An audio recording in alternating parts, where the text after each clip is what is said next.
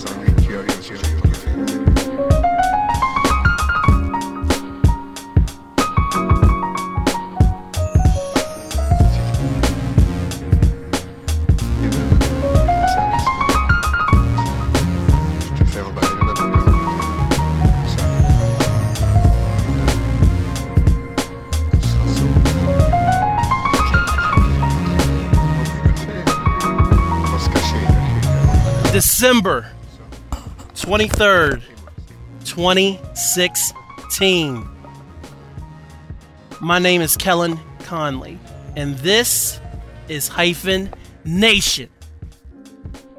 We are playing a road game, ladies and gentlemen. Coming to you live, but not from where you expect me to be coming to you live.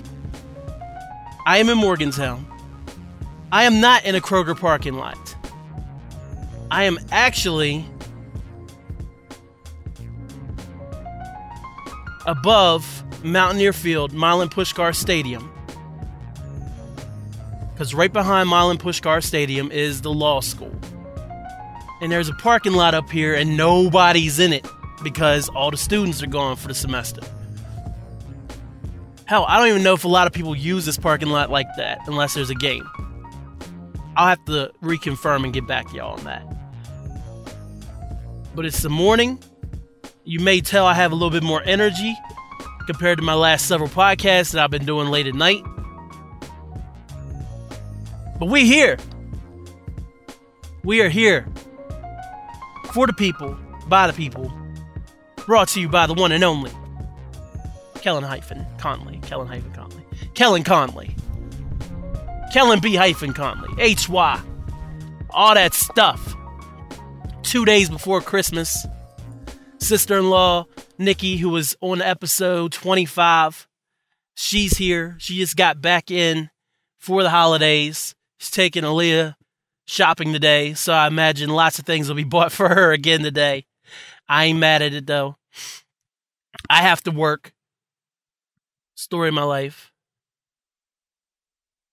But I wanted to make sure I sat down with y'all because I want to get to episode 30.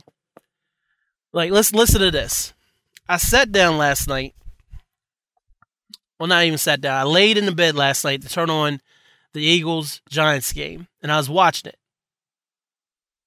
And at one point, I, I, dozed off for a few seconds, and Angel was looking at me. She's like, "You're snoring." I'm like, no, I'm not. I'm thinking it's just an aberration, right? Longer I watch this game, harder it is for me to stay awake. Now that's a problem because I'm supposed to record uh, this episode tonight, Hyphenation 28. And I'm like, nah, nah, I can't go to sleep. Like, all I know, all I got to do is literally sit up because I had plenty of sleep the night before. My body has been telling me, look, take yourself to bed. There's no reason for you to be up doing tired podcasts because literally episode 28 i did fall asleep while talking about cody rhodes which is a bad reflection of cody rhodes but I, I, mixed up my stories because I, I was talking about him not getting the push he wanted not getting to be getting to not be the stardust character anymore in wwe and then i started talking about he came back from suspension and I literally was talking and I dozed off. So that's why last last episode was called "I Do This in My Sleep." So I hope you enjoyed it because I checked it out. I was like, man, because the thing is when I'm at, when I when I'm at the house recording in at Victory Jump Off Radio Studios, uh, or Victory Jump Off Studios 7.0, when I'm in the house and I'm recording late, I can be loud to a degree but I don't want to be too loud and then wake up Aaliyah and Angel and everything else. So I'm always trying to keep my voice kind of uh, relaxed, you know. And I, I still think I'm doing quality podcasts, but I just know I'm such a better morning podcaster versus a night podcaster, unless I can record early enough to give y'all the energy I want to bring to y'all. So I apologize for that. But we're doing a morning show. It's 8 o'clock in the morning. And this is Hyphenation. Episode 28. Let's go. First topic. The heavy biscuit is what I have written in on my show notes. So, couple weekends ago, like maybe two weekends ago, we all went to Cracker Barrel. Angel, Aaliyah, my brother-in-law Christian, who was trying to rest during me and Nikki's podcast, episode 25, and my mother-in-law Janice. We all go to Cracker Barrel, and me and Angel are a little low on money because that, that happens on our paychecks. We got we have a lot of bills to pay, and then we just have so much to live off of until our next paycheck. And so we were trying to conserve money. So we got the breakfast. I'm like, man, I don't really want to order breakfast because if I order breakfast, especially a Cracker Barrel, it's going to be pancakes, it's going to be bacon, it's going to be eggs, toast, and possibly some country ham. Because your boy go in. you can look at me and tell that your boy will go in on some food. Right? So I was like, ah, I'm not going to order anything. Everybody's like, oh, you're not going to order anything. I'm like, nah, I mean, it's cool because uh, we try to save money, whatever. Of course, Angel's like, I would have just put on my credit card. Nah, nah, nah. So that was a mistake on my part, obviously. So, anyway, there were some biscuits on the table, so I was having a couple biscuits. Angel wasn't eating all her food. She gave me an egg. Got the long story is, um, my family was giving me food off of their plates since I didn't order, and they weren't going to eat all the food because I'm the only one normally at the table who finishes everything. As you could tell, I go in. So, Aaliyah says, I want a biscuit. So I'm like, all right. So I made, I put some butter on a biscuit and some, I think it was some jelly, maybe apple butter. I think it was jelly though. It doesn't really matter. Just put it on there like normal, gave her half a biscuit. Because Aaliyah also is learning to go in, and she's at the age where she can go in because she has super high metabolism. So she's fine. I give her this biscuit. And I, I didn't realize at the time that Aaliyah is trying to not get, she, she's not trying to get her hands all messy and sticky.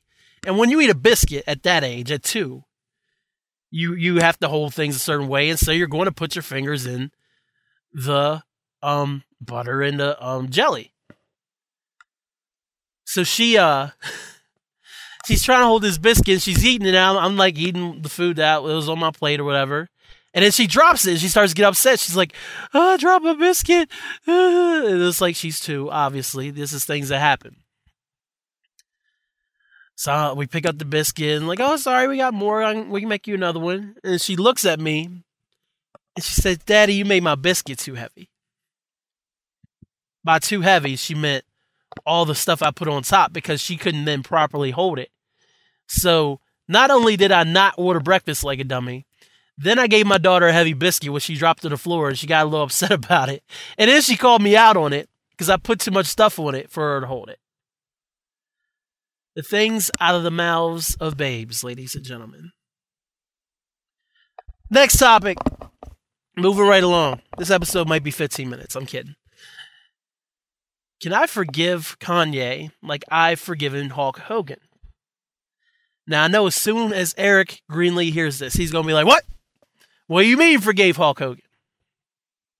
For those of you who aren't up on the business, past few years, Hulk Hogan had um, was in a lawsuit where, with the website website website Gawker because they released his sex tape that he made with I can't even think of the dude's name, but he slept with another former wrestler's wife, and I can't remember the details whether that the wife wasn't with her husband anymore or what. But this guy does not like Hogan. So the story is he had set up a hidden camera and filmed Hulk Hogan having sex with his wife. And then he proceeded to sell the said mixtape to Gawker. And Gawker was more than happy to oblige because they're a piece of shit website to post this. Now, if you if you're familiar with Trike Adventures, which is my other podcast I do with my friends Anthony and Thomas, Mike Osty, who actually just did a radio show with at U92, and I've been on his podcast, the Howard Stern Buzzsaw Show, many times. Mike Osty was in and did was sat in on this episode of Trike Adventures, and one of the things that came up was Hulk Hogan's sex tape, Well, it might not even been on Trike Adventures. It could have been on How What's Her Buzzsaw. He asked me if I watched it. And I was like, no. Ladies and gentlemen, I am an advocate of porn in the adult entertainment industry. But one thing I will not do is watch Hulk Hogan have sex willingly. if I accidentally get caught up and I see it, it's like, ah, well, oh well. But I wasn't actively seeking it. Mike Ostie, the buzzsaw, has watched this watched this video. Probably just a few minutes. I'm not going to say he went all in and analyzed it down to a T like it was a sports play, but he watched it. Hogan sued Gawker, and I th- he may have had a, a, suit against the actual wrestler himself, who uh, put out this video. And as the years went by, more things came out of um. I, I, this lines. I don't know the full story. Somehow, in all of this, there was these audio snippets of Hogan talking to his son Nick about different things. And one of the things was his daughter Brooke, who has a striking resemblance to him, who I still think is very cute and very pretty. Shout out to Brooke Hogan. And yes, I used to watch Hulk, uh, Hogan Knows Best and a little bit of Brooke Knows Best. And actually, her song with Pitbull, I think it was Pitbull. Eh, no, no, Paul Wall. That joint still goes that Paul Wall joint that she did. That I really like that song. These conversations start coming out that he's had, and apparently Brooke was either seeing, sleeping with, or someone was interested in getting with his daughter. He happened to be black. So talk, talking to Nick goes all in. He's like, I don't want Brooke hooking up with this. Let's just say it, nigger. Um. Oh yeah, it just got real, didn't it? I don't want Brooke doing this or that. That's my baby. Why can't she at least be messing with one of the rich niggers? And so on and so forth for a few minutes. Now, this these comments alienated a large portion of the Hulkamania fan base, myself included. Peter Rosenberg, who does, um, who's on Ebro in the morning on Hot 97, does I think I believe he still has his podcast that used to be on Grantland, now it's on ESPN about wrestling. He's a huge wrestling guy, and I believe he's going to start if he hadn't already started. I can't remember. Um, he's going to start being on uh, pre-shows for pay-per-views for WWE and stuff, just like Sam Roberts was at Roadblock, which I attended, which I'll talk about in episode 29. He's going to start being on there. Peter Rosenberg is absolutely crushed by this. Eric Greenlee was absolutely crushed by this. I don't know where Eric stood on Hulk before these comments came out, but I would imagine him being the wrestling guy that he is that he held Hulk Hogan in high regard, just like I did. When I started my third wrestling renaissance, second wrestling renaissance, which started around 2007, Hulk Hogan was on the tail end of his uh, last WWE run before he went to TNA. And I got really big on Hulk again. And there, I saw in Walmart one day, they had this Hulk Hogan anthology, which had all these matches from his early, a few matches from his early career, a large portion of his Hulkamania run up until he left for WCW. It had a few the WCW matches, like his first uh, WCW World Heavyweight Champion championship win over Ric Flair, where Shaq was there in 1994. It had the NWO heel turn, uh, his match with Sting at Starcade in 1997.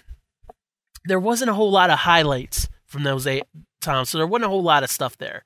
It's and then Hulk retired supposedly when WCW went under.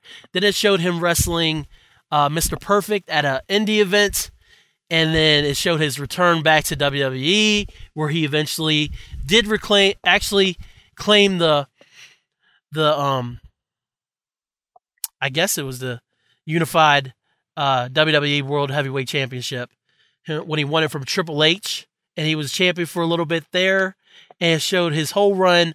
I think the last thing I was in there was probably his match with uh, Shawn Michaels at SummerSlam in like 06, 05 or 06. And I love this DVD. It, it, I could sit there and watch it for hours. Hulk Hogan is one of the greatest of all time for me when it comes to the squared circle. When I first heard the news, I was like a lot of other people, including WWE, who fired him. Even though, and it's been a few years now. I think it might have been two years because he went at WrestleMania 32. He was at WrestleMania 31. So maybe about a year and a half since they let him go. And now there's rumors that they're now that the lawsuit's over, Hulk won. WWE is slowly bringing Hulk back because Michael Cole mentioned Hogan's name for the first time on WWE television since he had been let go. So they're slowly going to bring Hulk Hogan back into the fold as far as doing the things he was doing before this came out, like the special appearances and things like that. Which is good for Hulk. But when all this was happening, when the comments came out, I was pissed. Because this is, again, a childhood hero of mine. And for him to sit there and talk about something so near and dear to me, well, not even near and dear, I am a black man. For him to talk about some random guy, it could have been me trying to holler at Brooke Hogan or sleeping with Brooke Hogan or whatever and then him use those terms, whether he knew he was being recorded or whether he thought he was talking to his son Nick, it's not cool. It's inexcusable. And Hogan's come out several times apologizing for, oh well, um, I it, uh, it was a not it was accident. I made a mistake. I'm sorry. I I should have made those comments. I have plenty of black friends, which a lot of a lot of times that's been that's used when a racially insensitive comment has come has come out to public. The person who says it is always like, "I have lots of black friends." Well, bro, brother, we don't believe you, which isn't true. I was sitting in uh, old bedroom at our old house, at her last house on Twitter putting her to sleep. I believe it was during the day. I, we used to rock her to sleep until finally we, we started laying her down, and obviously now she sleeps by herself. I mean, this is things that happen as a parent. Looking through Twitter, I, I see Hulk's comments, and Hawk is on Twitter that day, and people are literally either cursing his name and tweeting at him. But there's a smattering of people saying, Hulk, I understand you made a mistake and I forgive you, including several black people. So I was fired up. I was still mad about this. I mean, it was pretty fresh. I think this might have been within 48 hours, everything coming out. 48 to 60 hours of uh, all this news coming out about Hulk. And I heard the comments myself, obviously. And I'm sitting there holding Aaliyah. Everything's fine in my life.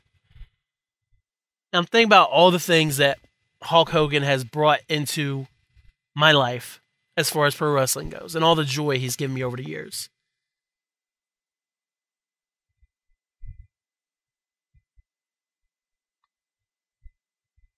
And I decided that I too was not going to hold this against him. So I tweeted him. I don't know if I can find the actual tweet.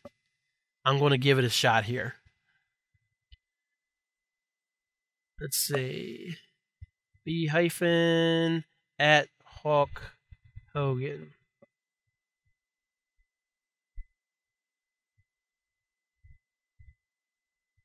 Ha ha!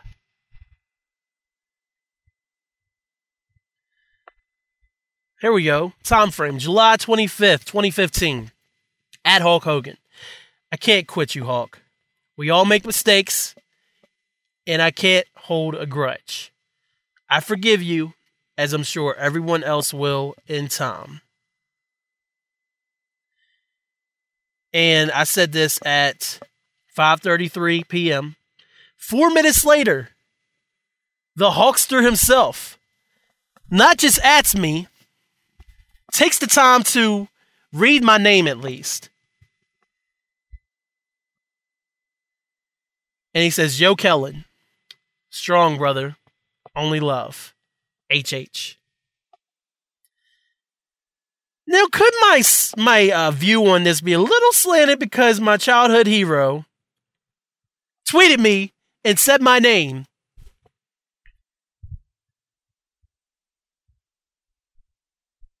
and gave me my propers for forgiving him. Sure. I'm easily bought. I can't lie. Show me the money. But the thing is,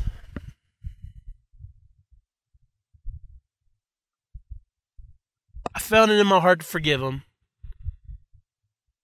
He responded back with an honest tweet in reply saying thank you. And that's that. Could he still be a racist jerk? Sure. But shoes on the other foot, foot shoe on the other foot. If so, no good, nigga. Yeah, this, can, this episode contains M bombs. Wants to get with Aaliyah, or later down in life is sleeping with Aaliyah, dating Aaliyah, I might take someone aside and be like, you know, fuck that nigga. Like, real talk. That's his daughter. Yes, he's a white man. Should he have said it like that? No. And yes, as a black man, should I say that like that to whoever I decide to take that aside with? No. It should not be about race. I should just be like, oh, this dude's trash. This dude's complete trash. In fact, here's some trash. You see him in there? Shout out to Pac Man Jones. So, yes, I forgave Hulk Hogan. Now, back to Kanye. As y'all know, I've been on my anti Kanye shit since the Trump comments. And I haven't felt any remorse at all. None. None at all. Since he's gotten out of the hospital, he's now platinum blonde, doing a Sisqo thing. Not even Sisqo, but more like Frank Ocean on the cover of Blonde, whatever. Him and Kim are making public appearances again. Rumors are swirling around that they might get divorced, but that has been overtaken by the Rob Kardashian Blac Chyna drama from earlier from last weekend. And now here they're back together already. So whatever. Uh But I was I, I saw that Fonzworth Bentley was a guest on a podcast, which I have not listened to. I listened to no, that's not true. I listened to a lot of the podcasts. I haven't listened to the full podcast, which I will do um here soon. It's on my iPod. And Fonzworth was talking about uh, the making of life of Pablo and his his career as a rapper and artist and what he does for other artists, and mostly a lot about his work with Kanye. And of course, they started talking about his recent troubles because I wasn't sure how soon, how recent it was recorded, and it was obviously after Kanye had been hospitalized. And Fonzworth said something that really struck home with me, and something that a lot of us already kind of knew, but it's kind of like the elephant in the room that we don't address when it comes to Kanye. If you look at everything he's done since Donda passed in 2007,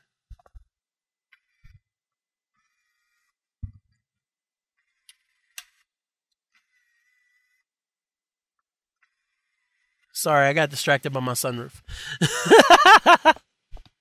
That's podcast 101. If you look at everything that's happened to Kanye since 2007, since Donda passed, 808s, Amber Rose, Hennessy on the red carpet, Taylor Swift, My Beautiful Dark Twisted Fantasy, Kim, uh, Yeezus, the clothing lines, Houseway, all this stuff leading up to the life of Pablo. He said, the thing is with Kanye, and, this, and don't quote me, but this is basically what he said. He said, the thing with Kanye is he's never taken the time to properly mourn his mother.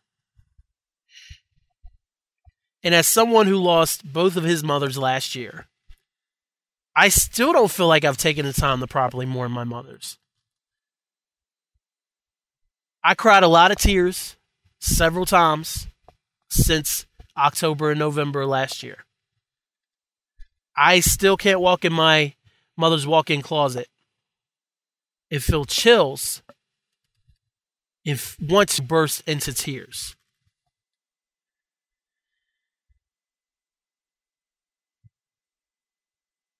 I'm wondering if that alone is enough to give Kanye a pass on the Trump comments because he's obviously never dealt with Donda's death. He just kept going and going and going. On to the next, on to the next, on to the next.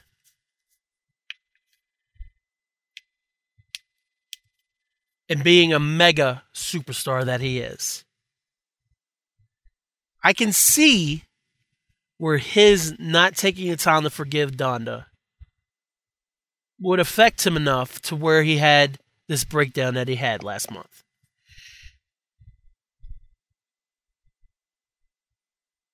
And with that said,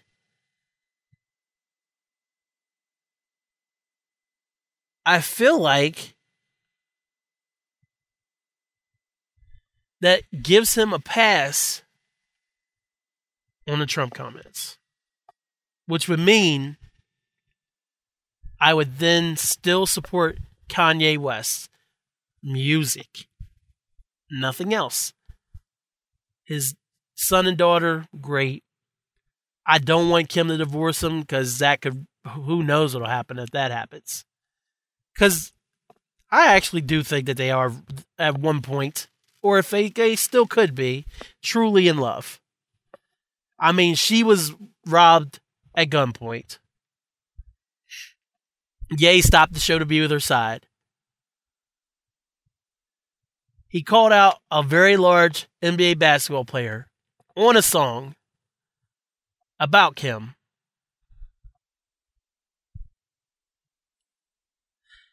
So no repercussions of that. Not that Kris Humphries would do anything.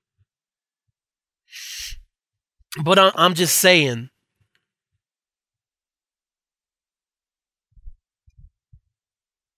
What's the what is a proper mourning window for these things, you know? Like is there a there's not statute limitations on mourning. My mother mourned my grandmother until the day she died. Losing her in 1998 devastated her, and she never got over it. Never. Now, clearly Kanye had a breakdown. That doesn't say he gets to keep doing dumb shit. And again, I'm not advocating his Trump comments or any of his actions outside of literally what is laid on the record and released to the public. I'm not. But I think as someone who knows what he's going through, going through, I can forgive Kanye West. And we're just going to leave it at that. Yeah. Next topic. All right, so look. I started this episode I don't know. Thursday before Christmas, Friday before Christmas, Friday before Christmas. And uh I did it in the morning. You're going to hear all the energy. and now I'm picking this back up on January 2nd, 2017. The first hyphenation of the new year. So you have an episode that was started two days before Christmas, and now it's suddenly January 2nd. So you're asking yourself, hyphen, what happened? How come you never finished the episode? Well, let me tell you what happened. I went out to lunch with my wife and Nikki and Aaliyah, so I didn't finish the episode that day. Excuse me. I then didn't take advantage of that night to record it because I was too tired. Next day was Christmas Eve. Nope. Next day was Christmas. Nope. Let's see. Monday, recovered from Christmas, I guess you could call it. Tuesday, I had to work again. Did I take any of that time to record? No, but I did bring my stuff with me. I think. Maybe. No, I think I, I think I left it at home. I lied. so I know, right? Didn't happen then. Then I went home to see dad in Eastern Panhandle, West Virginia, at Capon Bridge, West Virginia, from Tuesday evening until New Year's Eve. New Year's Eve, nope. Yesterday, eh, maybe. I was exhausted though. I slept horribly on New Year's Eve night. And here we are, January 2nd, 2017. I apologize. I really do because I know that I had mentioned something about knocking out 28 and knocking out 29 and then knocking out 30, which is supposed to be the Q&A episode. But it just didn't happen. So hashtag the promise did not happen. And my apologies to Mike because Mike gave me several tweets full of shit. Eh, kind of shit. More like uh, uh, suggestions. about uh how I could uh possibly get this done and make make sure the promise happens. So Hyphenation in its first year of creation had 27 episodes officially. 27 and a half because half of this was recorded in 2016 and the rest of it's getting done in 2017. Eh, it is what it is. But the train's rolling. I got this Bring It to the Table show with Peter Rosenberg on the WWE network on right now. And it's kind of trash because they're talking about old stuff because obviously they couldn't record this, I don't know, somewhere around now to uh like recently. No, it seems like it was recorded not that long after Survivor Series. I have it on with the captions. It has potential. Excuse my cough. Back to the topics. Seriously now. How to tell a black man is in his 20s. So, one of my coworkers, it was his birthday a few weeks back. And so his brother came up from Parkersburg to surprise him, which was awesome.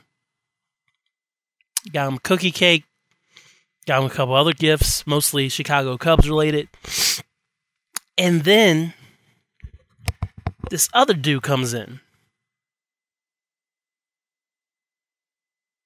And he's he's talking to talking to my coworker. Everything's cool. Yada yada yada. And he's like, "Hey, this this is uh my coworker Kellen. He's teller supervisor or whatever." Like, "Hey, how you doing?" I'm good. You know, and then they kind of float around the branch a little bit more. We were dead. It was his birthday. They were kind of having some cookie cake, yada, yada, yada. And then I hear laughing. So I'm like, all right, who's laughing? Because I don't like nobody be happy in my branch. No, but seriously. It's like, who's. So uh, I was like, whatever. They're just clowning. No big deal. And I don't know if it was my coworker or somebody said, it was probably my coworker. He said, Yo, he just said you look just like Craig Robinson.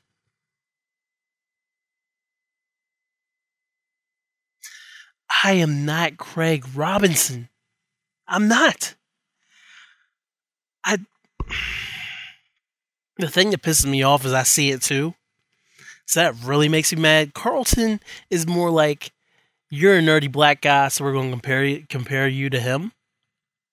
Craig Robinson is kind of spot on, and it really freaking bothers me. Just saying, because I'm not Craig Robinson. I'm not.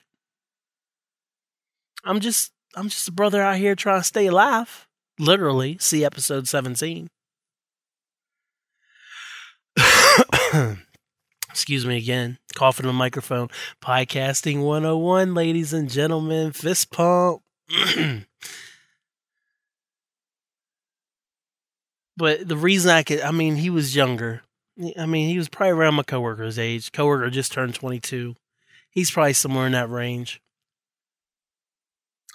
And I don't even know if really defines him as being in his 20s. But the fact he just met me, just saw me for the first five minutes of his life, the best five minutes of his life, I might add. And then this dude has nerve like, you look like Craig Robinson. it's like, dude, I get it. I get it. I get it. I get it. But what gives you the right to call me out just like that? I mean, there's plenty of situations where I walk into something brand new and I make knee jerk reactions or yeah, to things around me. But the thing is I don't inter I don't I don't externalize it. I don't put it out there immediately. I might say to one of my friends later, like, yo, you know, so and so earlier, they look like this, or they reminded me of this. That's one thing. But for this dude who also happened to apply for employment at my employee, and I kind of have a say so in that decision in the future. For this guy to be like, oh, he looked like Craig Robinson from The Office, from Hot Tub Time Machine. Ha ha. Got him.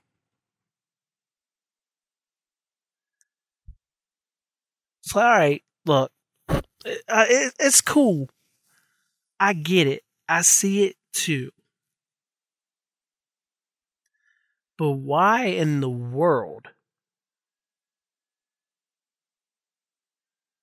I, I don't know. I don't know. And and that's the main thing because it's like 34 year old me, which I'll be 34 in a few weeks, versus 24 year old me. I would have thought no big deal. Who cares?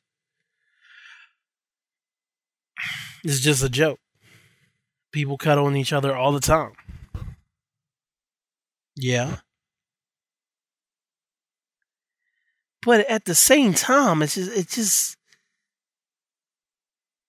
it, now let me let me flip it on you though. So, white guy goes into a place of business. Excuse me again. Goes into a place of business and he sees something. He's like, man, this guy, this girl, this whatever totally reminds me of this. Even in his 20s. I don't feel like he I don't feel like he makes sure that that person finds out what they were called to their face while they're still there it might just be a level of ratchetness and a level of ignorance that us black people have.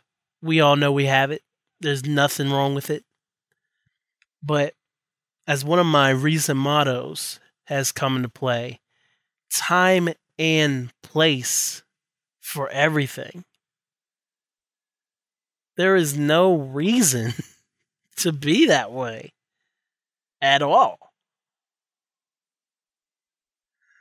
I, I just I just don't feel like if it would how most other ethnicities, I can't see them going into a place a place of business and essentially frying an employee to their face unless it got to a certain situation, they got into an argument, things were said, rationality went out the window.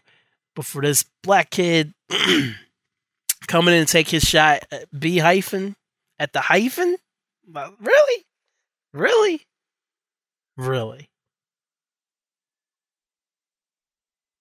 It's it's just a level of maturity that's not there yet. And he might get it, he might not.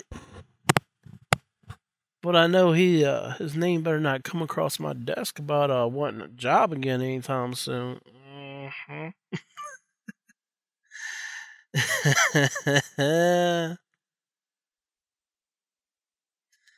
Top hater. Top hater. That's what I am. Next topic. So I, I mentioned a few episodes ago how one of my coworkers, again, a different coworker from the one whose friend fried me to my face, he had made mention of how I'm always singing women's songs that are on the radio. He's like, yo, like we all like the songs, but like you, you, Kellen, you just be getting into them and singing all the words and all this, and it's, it's like you're you're all about the girl song, the chick songs, whatever he said. And the more I think about it, even as I sit here and watch wrestling, I just said earlier in our wrestle chat, messenger group chat, I just said I would like them to do a women's version of the Royal Rumble. But I know it couldn't be pulled off well enough where it would what what is it where it would be worthwhile because anytime a, a, the women have a battle royal it's like within five minutes on raw or smackdown and then it's done when you get four people in the ring they can still do their thing especially with the talent levels that they're at now i just feel like a women's Royal Rumble would have to be planned perfectly and done in a short shorter time frame with less entries, of course, in order to be pulled off well. And I just don't see that being pulled off well. So, with that said, I find myself more and more being pro women whether that be through song. I've probably listened to more albums by women this year than I have in a long time. A lot of my recommendations have come from women artists. Ariana Grande. Wait, have I even recommended that one? Oh, good. It's that this episode. Uh, JoJo, uh, Gaga.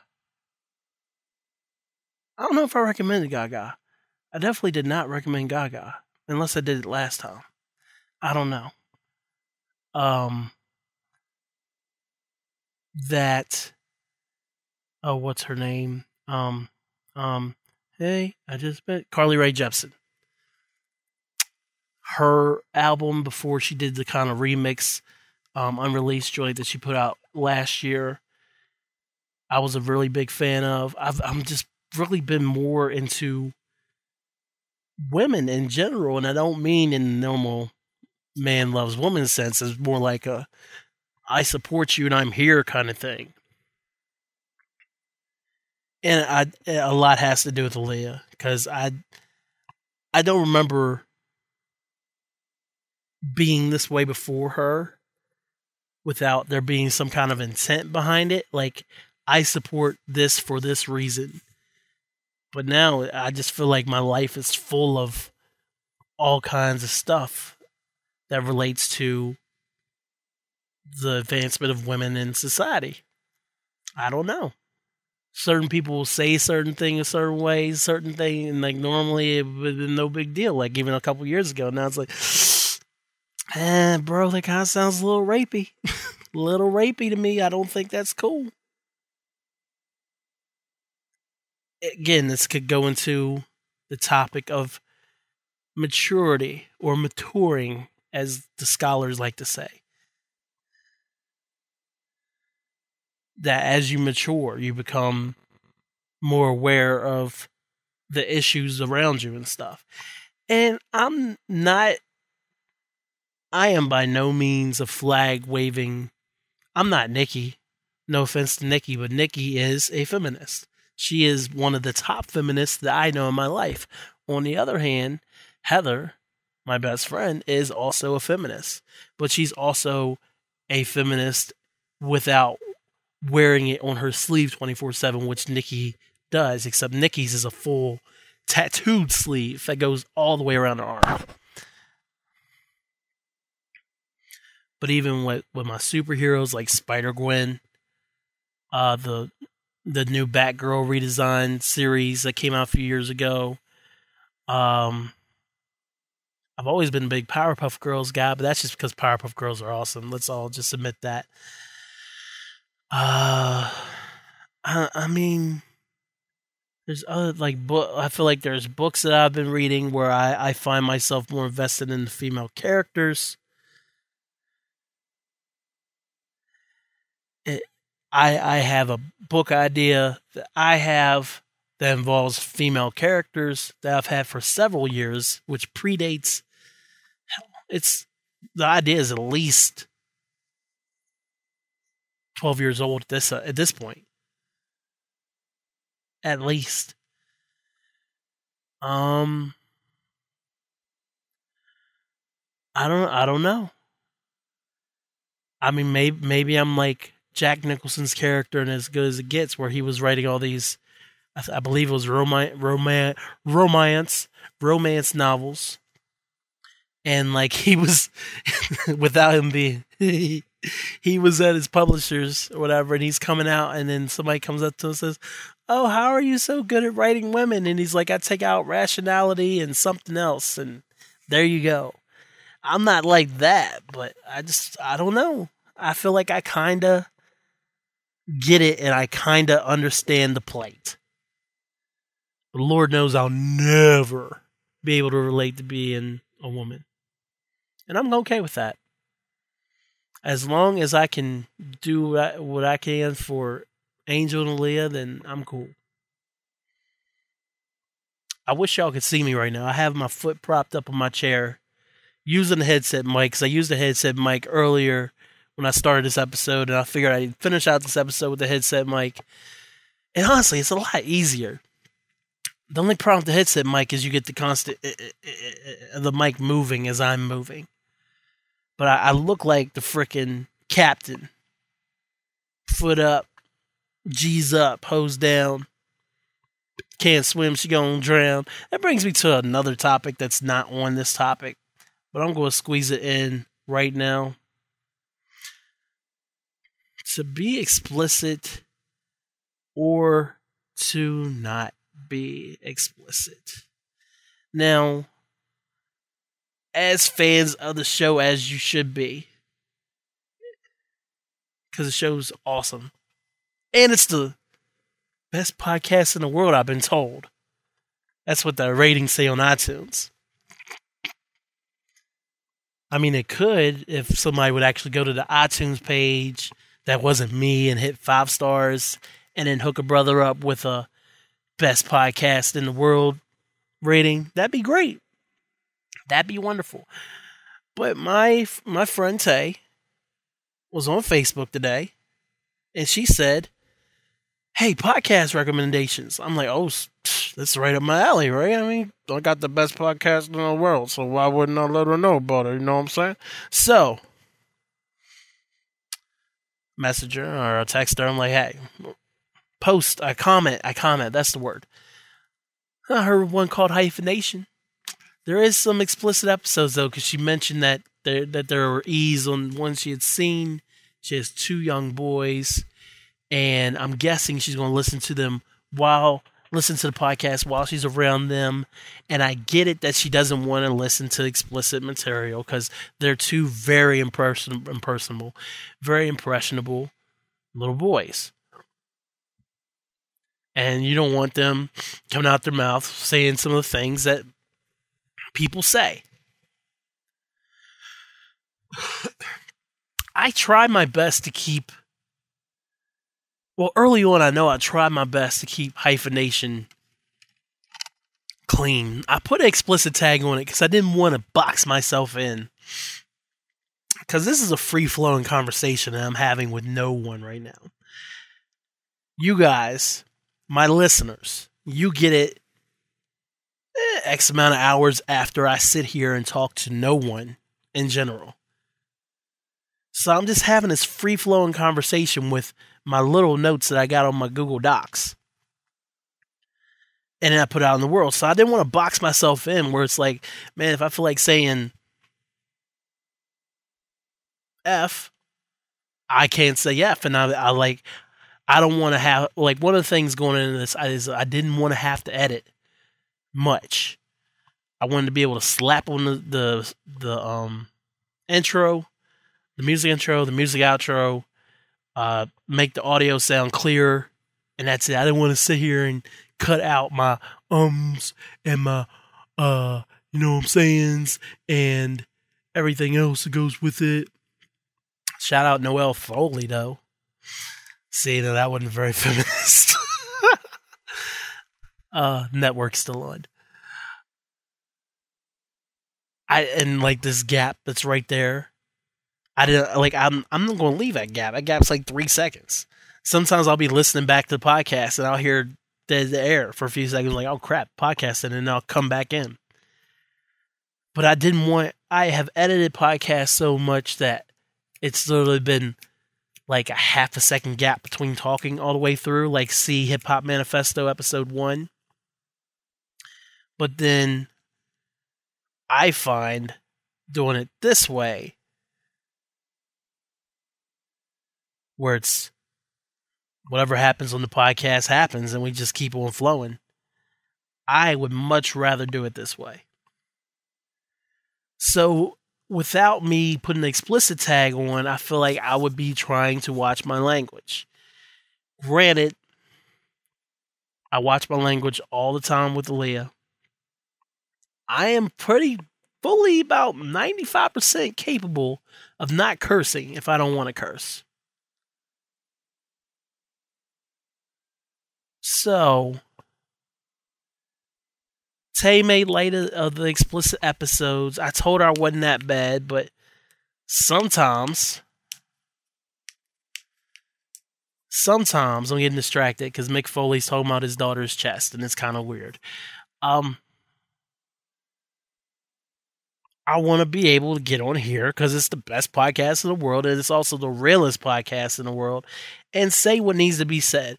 Hyphenation 17 can't be said without me dropping the N bomb, without me saying nigger. It can't. Just like earlier in this episode when I was talking about Hulk Hogan, you can't really tell that story without saying he said nigger. Unless you're a white guy, then you should probably say he said the N word because don't let me catch you slipping.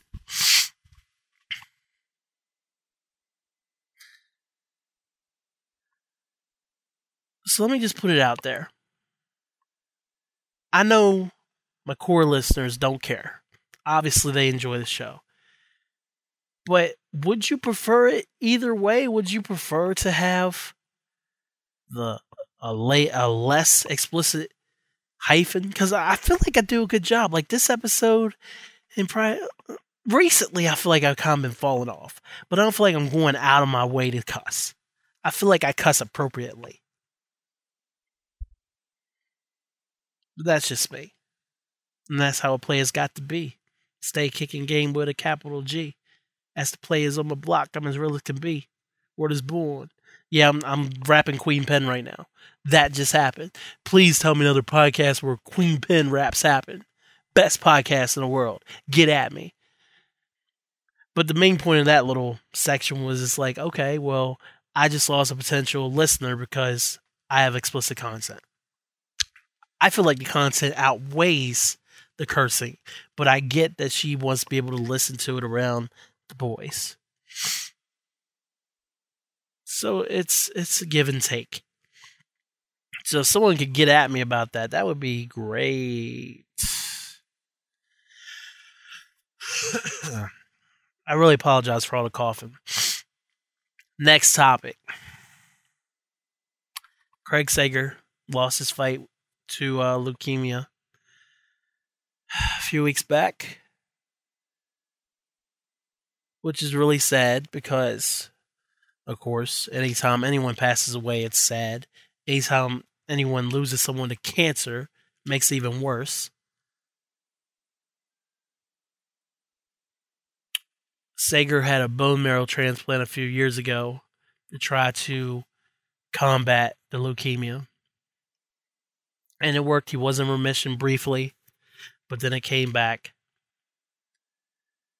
My uh most recent memory of uh, Craig Sager before he uh, accepted the ESPYS, the ESPY award. And the ESPYs were in June, I think. They might have won in July, but I think the ESPYs were in June. Where he accepted that Courage Award, the same one that Stu accepted it, in Stu passed, Stuart Scott passed away a few months later. Was he called game was it game six of the NBA Finals? It was the first NBA Finals game he got to call because he always worked for TBS and CNC. And ESPN, A- ABC said, "Yeah, let's get Sager to come call this. Like he's well enough to, let's do it." And Sager went and did his sideline reporter thing. And LeBron, he interviewed LeBron at the end of the game, and of course LeBron was game six. They had just won game six, forced game seven. It's very serious business out there in Cleveland that day. And he asked LeBron the questions like how, how you feel about game seven and what about this and you know, the typical game flow. I actually posted a video not that long after he passed. Ah, I yawned. I, the yawning is what kills me. That's bad podcasting. I mean, it's eleven fifty four at night. I'm I'm a little sleepy, but my bad. God, episode twenty eight is a shit show, and no, there's no way to. What am I gonna call it? A cluster? Then I might as well just say clusterfuck. oh, this shit went off the rails real quick. He finishes with Craig Sager. LeBron does. And then LeBron takes a moment and in a very LeBron way says, I can't believe this is the first finals game that you called. It's so awesome. Blah, blah, blah. Like, I, I don't remember the exact quote, but LeBron takes the time in the middle of his pursuit of yet his third ring in his seventh straight finals at this point. Let's see 11, 12, 13, 14, 15, 16 six straight finals.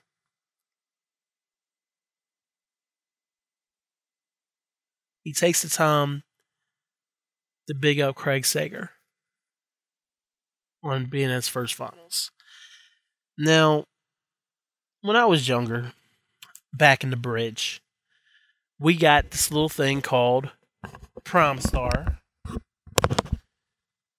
Eh, when did we get Prime Star? 95, 94, 95. I remember the first thing I watched on Prime Star was I turned on ESPN. I think it was a weekday. Might have been off from school. And Barry Sanders was getting interviewed on ESPN. And I thought it was the coolest thing ever because moved to Cambridge 92. So he went almost two years which is basic cable, which is 4 NBC, 5 Fox, 7 ABC, and 9 CBS. Sometimes PBS. I feel like I've talked about this before the show. Um I tell you this because Prime Star eventually became Direct Direct TV. What was Prime Star? I feel like DirecTV went until later. I don't remember, but I feel like Prime Star definitely changed to something before it became DirecTV. And I'm have to Google it, but I can talk in Google. Eventually, I got my own satellite box on the other side of the house, on my side of the house. And that's where I would sneak out and watch Lion King or Late Night with Conan O'Brien or just be up extremely late for no reason other than the fact to do it. but Tuesday, Wednesday, and Thursday? No, Tuesday, Wednesday, and Friday is when TNT would show NBA games. And TNT not only had the best basketball on, other than A- NBC on Sundays, because it was the 90s and 90s NBA was the best NBA. I'm trying to move this closer to my mic, my mouth now. But they also had some of the best announcers, like Verne Lundquist, who just retired from calling college football. Verne Lundquist and Hubie Brown were a pair of my favorite commentators on TNT. Kevin Harlan came up around that era. You had a lot of, um, of course, um, your man Ernie Johnson was in the studio back in Atlanta. NBA, um, crap, I don't even remember what the, inside the NBA. It wasn't what it is now. I think it was just Ernie back then. I don't think it became like a major thing until the 2000s when Ernie really got his own little studio show and then NBA TV started taking off. But I really think Ernie used to just call that stuff back by himself. I, I'm probably wrong. But I, I mean, I spent many an evening watching high quality basketball on these channels. And one of the common denominators between all these great basketball games was Craig Sager. He wasn't so over the top as he became in the 2000s. But Sager always knew his shit, is main thing. People laugh about his relationship with Popovich once they started doing the coach interviews during the game and his rapport with Popovich. But even though he knew Popovich hated, still to this day hates doing these sideline interviews during the game, he still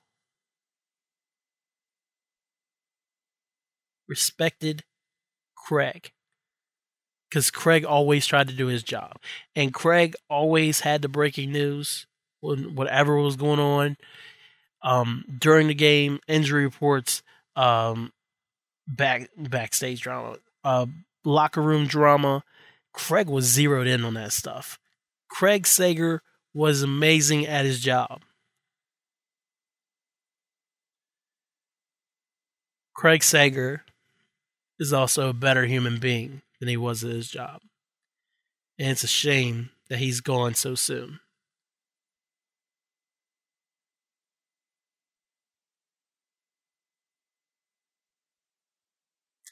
So rest in peace, Craig Sager. You're finally out of pain, brother. And just know that they're like that myself. I'll never forget you, just as many others will never forget you. Craig Sager.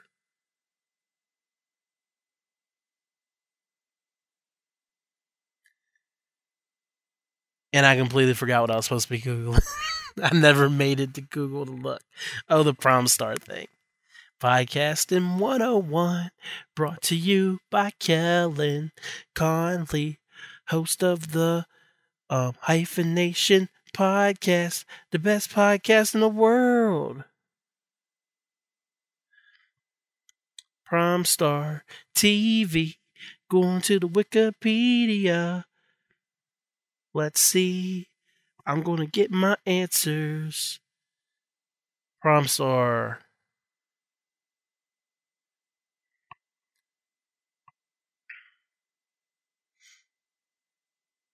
Let's see.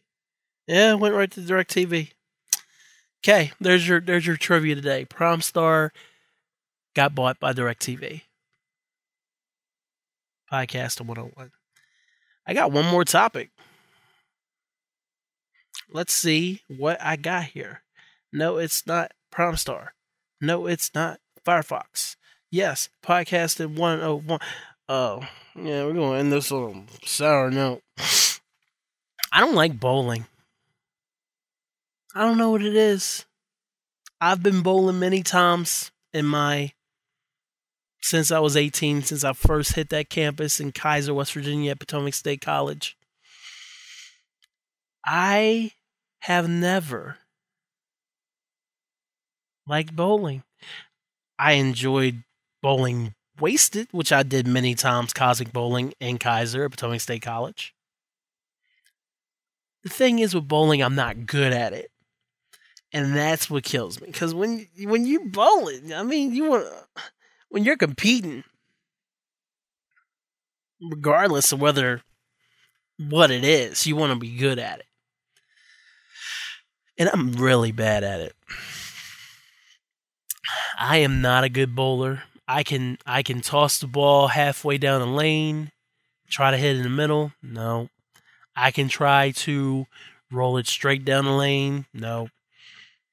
I can try the the slow roll with two hands down the lane.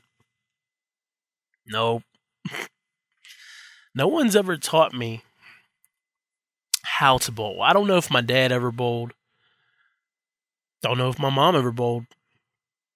Bowling wasn't in my family like that. Angel, on the other hand, was on the bowling team. She has her well, she had her own bowling ball. I don't think we still have it anymore. We might though. She had her own bowling ball. She had I think she might have had a glove. She might have had a glove, but I might be exaggerating too. At one point she uh has this little like when she bowls, I can't even describe it. Like she has this form and she'll bowl and then she'll hold it and then she kind of does a step away thing away from the lane as the ball goes towards the pins. And it's the coolest shit ever. And I'm like, what is that? Why can't I do something cool like that? It's because your bowl and it's your release. And she does this little step thing. And yes, I'm standing and podcasting. That's what the best podcast in the world's all about.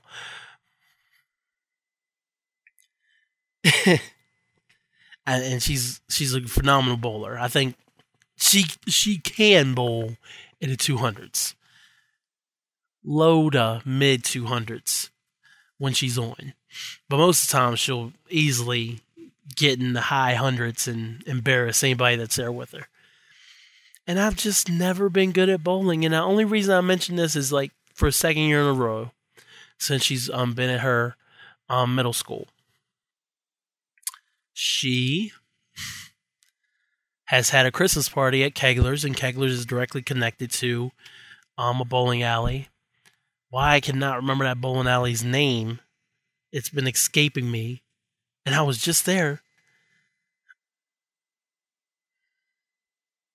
It's it's really been uh they they have their Christmas party every year at this bowling alley at Kegler's, and I've went last year. I didn't get the bowl. I was chasing Aaliyah the whole time, so that wasn't really that fun for me. Aaliyah had a great time though. Um, this year, Aaliyah stayed stayed at home, so just me and Angel, and I still didn't have the bowl because they'd already started, and it was like team. They were doing this grades thing against the other grades, different teachers' grades against other teachers' grades, whatever. Um, like what grade they teach literally. Um, in case you didn't figure out the first three times I tried to explain it. So I didn't have to bowl. I was just sitting there and I was like, man, I really don't like bowling like that. For me, personally, I could sit there on a Sunday afternoon when all the football coverage goes off and it, all the football goes to CBS and Fox and Red Zone at one o'clock, or uh, Sunday ticket, I could could watch bowling. I have watched bowling before. Cuz watching them it's it's kind of similar to golf cuz it's like you have to be at a certain level to play as well as they do. And to watch it is to appreciate the game and their skill at the game. To play either one of those, especially golf, where I've never swung an actual golf club at a golf ball on a golf course, is disastrous. Hyphen out. Not quite. Recommendations. I mentioned this earlier. Ariana Grande, Dangerous Woman. Pleasantly surprised. And let me let me tell you one thing going back to my pro women statement and why I'm listening to Ariana Grande, Dangerous Woman, the whole album and stuff. It's about the music, bro. Like seriously, it's not like I like Ariana Grande's bangs. She's kind of cute. I'm gonna listen to her music. It's not like where when we were younger, it's like my my uh not only was MTV putting me on the TLC, but my mom also had the Crazy Sexy Cool album. Changed my life, one of my favorite albums ever. Um, my dad was a had old Anita Baker joints. That's how I got put on Anita Baker. Um, mom went through her Bonnie Raitt phase. Um, give give them something to talk about. That's a whole dope album. Excuse me, but it, it, there's truly musical talent being put out. Not even talent, um, good music just being put out by all these women I'm recommending. Real talk. So Ariana Grande had "Dangerous Woman." I heard that on the radio like some months back. I was like, man, this trying kind of go it's a it's a ballad, but it's not. It's it's got a lot of kick to it. And then You came out, and of course, You is your typical pop, sugary, top forty song. I was listening to man, you know what? You really goes. I really like You. I can't help it. And then the joint with Nicki Minaj is still on the radio came out. Side to side, the reggae joint. I was like, I gotta listen to this album. Because my thing is, fool me once, shame on me, you know. Or shame on you. Fool me twice, that's shame on me.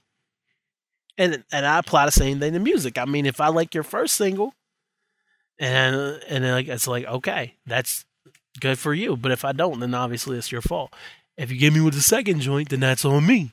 And if I decide to listen to your album, and I hate it, then again, that's on me for being done listening to your album. But I feel like I've reached a certain pedigree with the music that I can tell when there's something to it. Dangerous Woman is dope all the way through, start to finish. Um, I shared a song not that long ago on my Twitter, Appy hyphen, and Resilient Redundancies on Facebook. And I can't remember what it's called, but it's really dope. It reminds me a lot. It has the same vibe as Bruno Mars's Treasure, um, but it's really good. The bonus tracks kind of fall off, but they are bonus tracks, so it's kind of like whatever. You just live with that.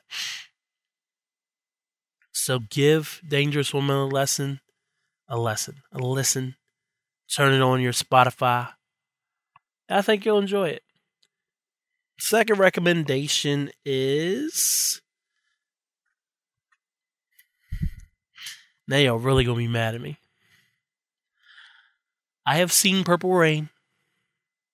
I have heard every song from Purple Rain. But I am about 98% sure that I never listened to the album Purple Rain start to finish in its original sequencing ever until a few weeks ago. Hell, it's been probably been a month now. And I feel like an idiot. Because once again, Prince has yet again managed to wow me with how talented and one of a kind he is. Because easily, Purple Rain's his best album. And that's over Sign of the Times, which I really enjoyed. I haven't listened to 1999 yet, though. It's over Batman, of course. That's a gimme. Silver Diamonds and Pearls, that's another gimme. P- Purple Rain, yo. Wow. I'm really going to get into all the I don't want um I want to get into the the the meat of the Prince discography like I want to get his early stuff. I want to hear I got to listen to 1999. Got to listen to Parade, like the stuff leading up to um when he became the love symbol, the artist from known as Prince. I want to listen to all that and I'll probably start to break off into around the mid 90s when he was putting out an album all the time on the internet and it's kind of hard to track what was what and then come back strong with uh, his later 2000 stuff when he kind of came back to the normal i won't call it normal traditional way of releasing music. But god if you haven't listened to purple rain all the way through listen to purple rain all the way through. Don't be me God. Such a beautiful album. And yes, Purple Rain the track still makes me cry. It did make me cry before Prince died, FYI. But it does now, because Prince is no longer with us.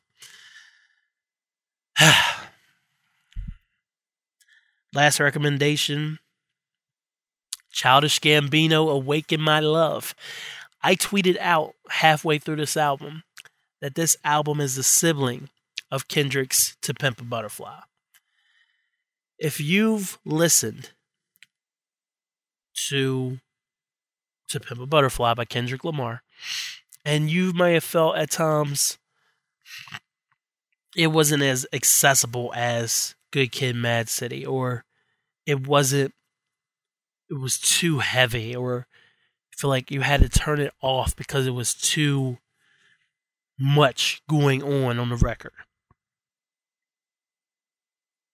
It was too black, even.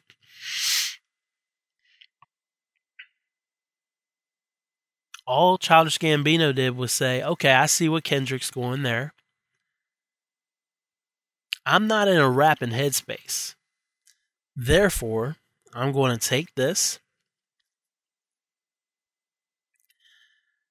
I'm gonna char- I'm gonna take this idea that Kendrick started, charge it up with some P Funk and George Clinton ideas, and we're going to sit here and make a Parliament album in 2016. And that's exactly what he did. Was it as groundbreaking and as amazing as I had hoped it to be? No. Was it satisfying? Hell yeah, as Stone Cold's interviewing my favorite wrestler of all time, Shawn Michaels, right now on the WWE network.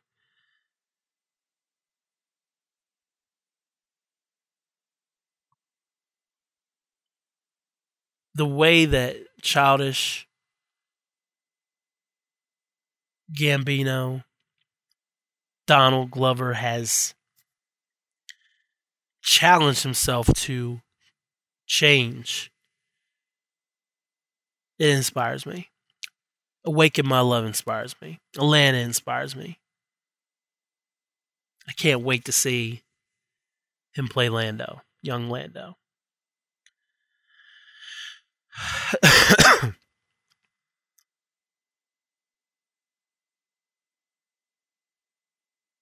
Cannot wait. But ladies and gentlemen, my name is Kellen Conley and this has been Hyphenation episode 28. Greatest podcast in the world. No kidding, no fooling. I am proud to have brought you this episode in 2016 and in 2017.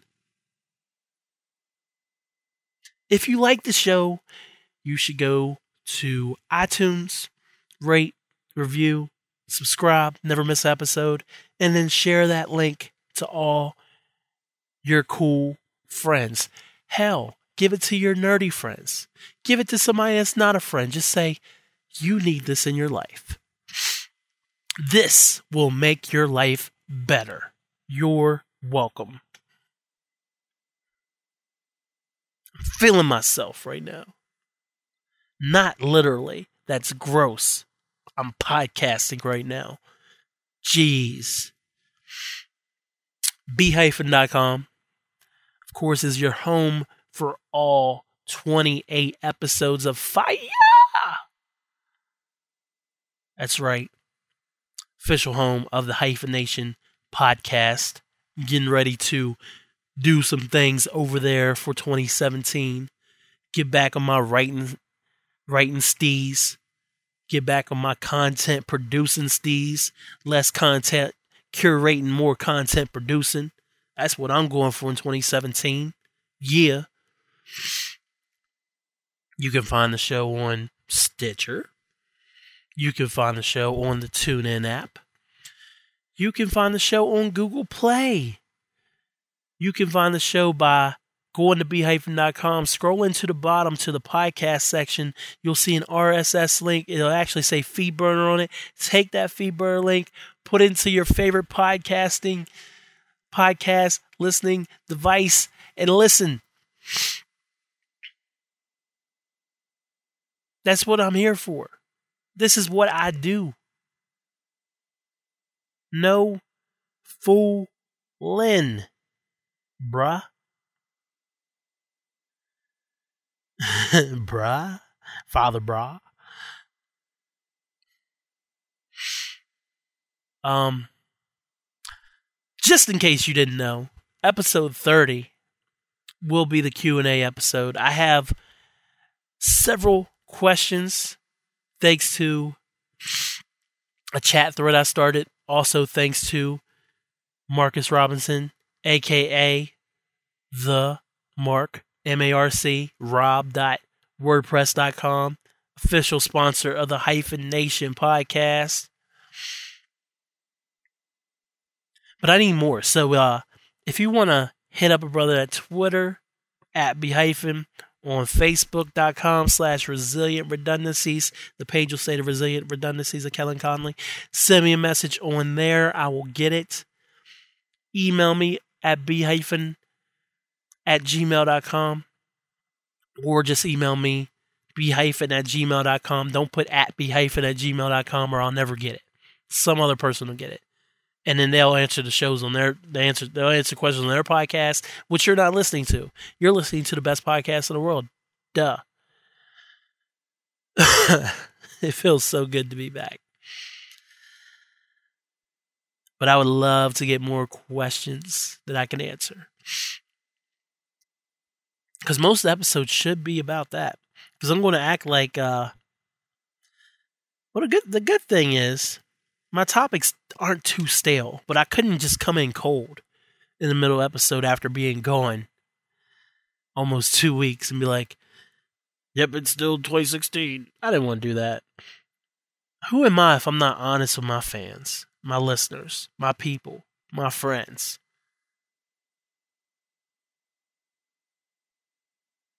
Not the best podcast in the world, I can tell you that much.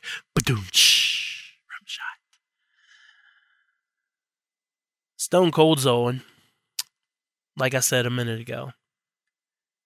I'm going to go ahead and steal his catchphrase for a second. This has been Hyphenation. My name is Kellen Conley, and I will catch your ass down the road. See how dope that is? Like that's, that's Man, that guy's good. But for reals, thanks, y'all.